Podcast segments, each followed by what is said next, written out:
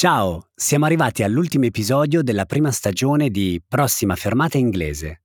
Prima di partire però ti ricordo che trovi la trascrizione del testo sul sito www.babbel.com slash podcasts. Inoltre, nella descrizione di questa puntata trovi anche il link a un breve questionario di valutazione.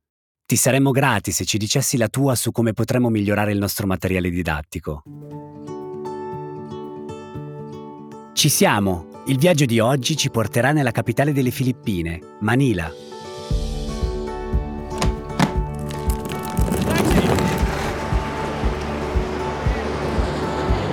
Sit back, relax, and enjoy the ride.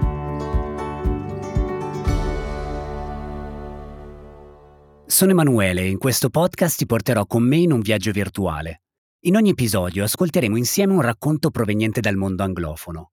Ti darò qualche informazione sul contesto oppure delle piccole dritte sulla lingua, ad esempio su un tema grammaticale. Ma attenzione, perché questo non è un podcast sulla grammatica.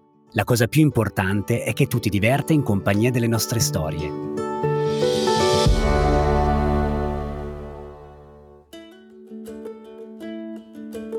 Oggi Pat ci parlerà di una vicenda legata alla sua infanzia a Manila.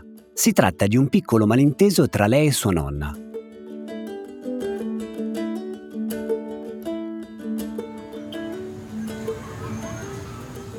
Hey, I'm Pat, and I'm from the Philippines.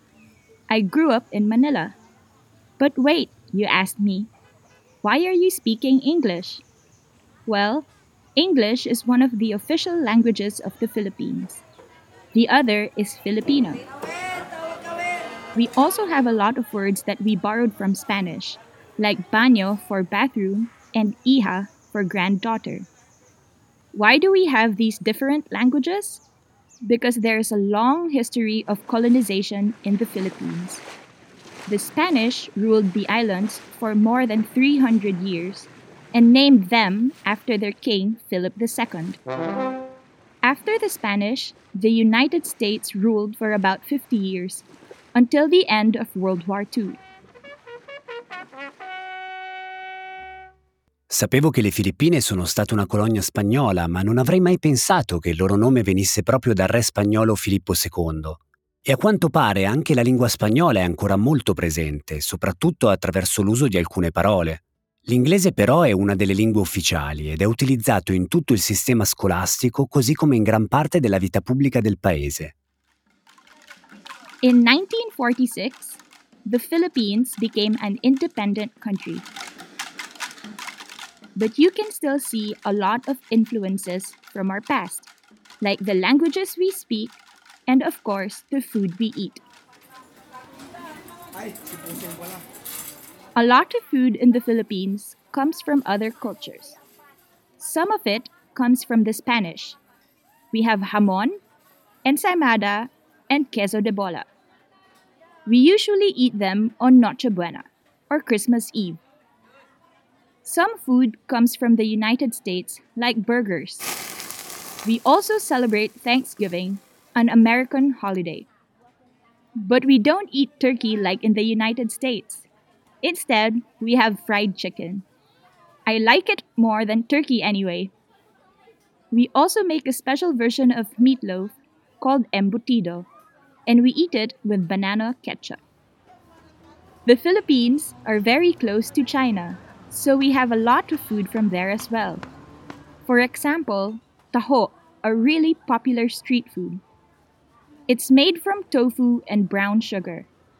In Manila, you can always hear street vendors shouting, Taho!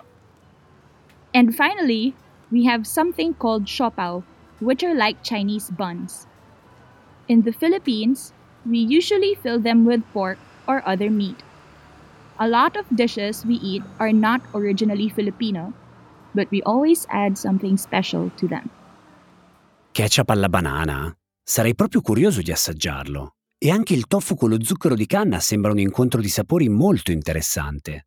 Nelle Filippine il mix culturale non è visibile solo nelle lingue parlate, ma emerge anche attraverso il cibo.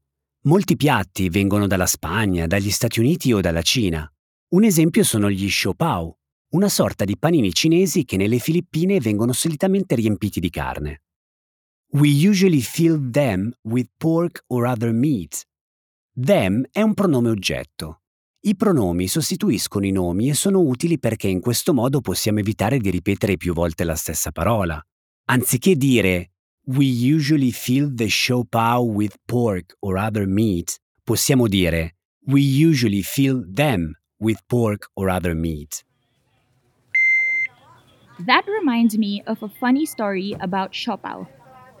When I was 10 years old, my family and I went to visit my grandmother in the hospital.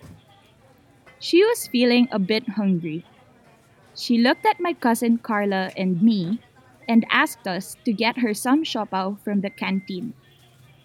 Now, we speak mostly English and Filipino in my family.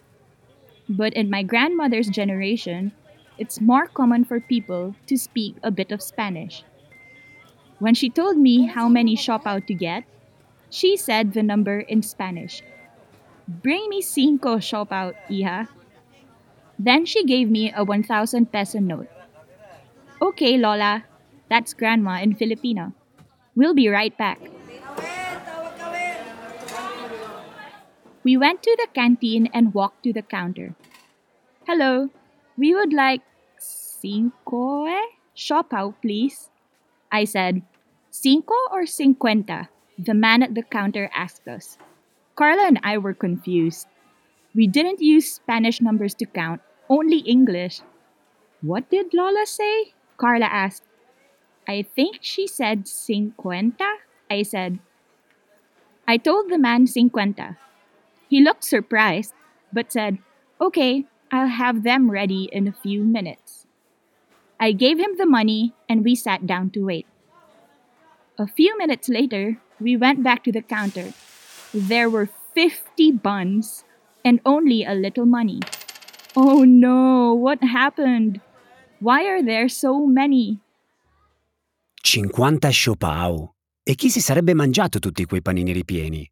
Quando si tratta di usare i numeri in un'altra lingua, anch'io mi confondo spesso.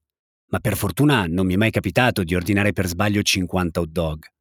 Mi piacerebbe sapere quanti siopao abbia mangiato la nonna di Pet alla fine. We walked back into my grandma's room and she just stared at us. Girls, I told you to bring me cinco and held up five fingers. You asked for cincuenta. Don't you know how to count in Spanish? So, in the Philippines, we have a big mix of cultures. This usually makes life pretty interesting, but it can create some confusing situations too. At least I'll never forget the difference between cinco and cincuenta ever again. Insomma, nelle Filippine si parla sia l'inglese che il filippino, ma la gente deve avere anche una conoscenza di base dello spagnolo per evitare malintesi nella vita quotidiana. A ogni modo, devo dire che la storia di Pet ha stuzzicato la mia curiosità e anche il mio appetito. Credo proprio che cercherò un ristorante filippino qui nei dintorni e chissà che non decida di osare un po' e assaggiare anche il ketchup alla banana. Il nostro viaggio si conclude qui. Spero che la storia ti sia piaciuta e che come pet anche tu non dimenticherai più la differenza tra 5 e 50. Inoltre, se vuoi conoscere meglio i pronomi oggetto come them, consulta i corsi base che trovi nell'applicazione di Babbel. Ci farebbe piacere conoscere la tua opinione sul nostro podcast. Scrivi una mail a podcasting.babbel.com oppure lasciaci un commento nell'apposita sezione. Ti ricordo infine che ti saremmo grati se potessi rispondere al nostro breve questionario. Grazie per avermi accompagnato in questo viaggio alla scoperta dell'inglese nella nostra prima stagione del podcast Prossima fermata inglese. Torneremo presto con tante nuove storie e luoghi da scoprire. Alla prossima!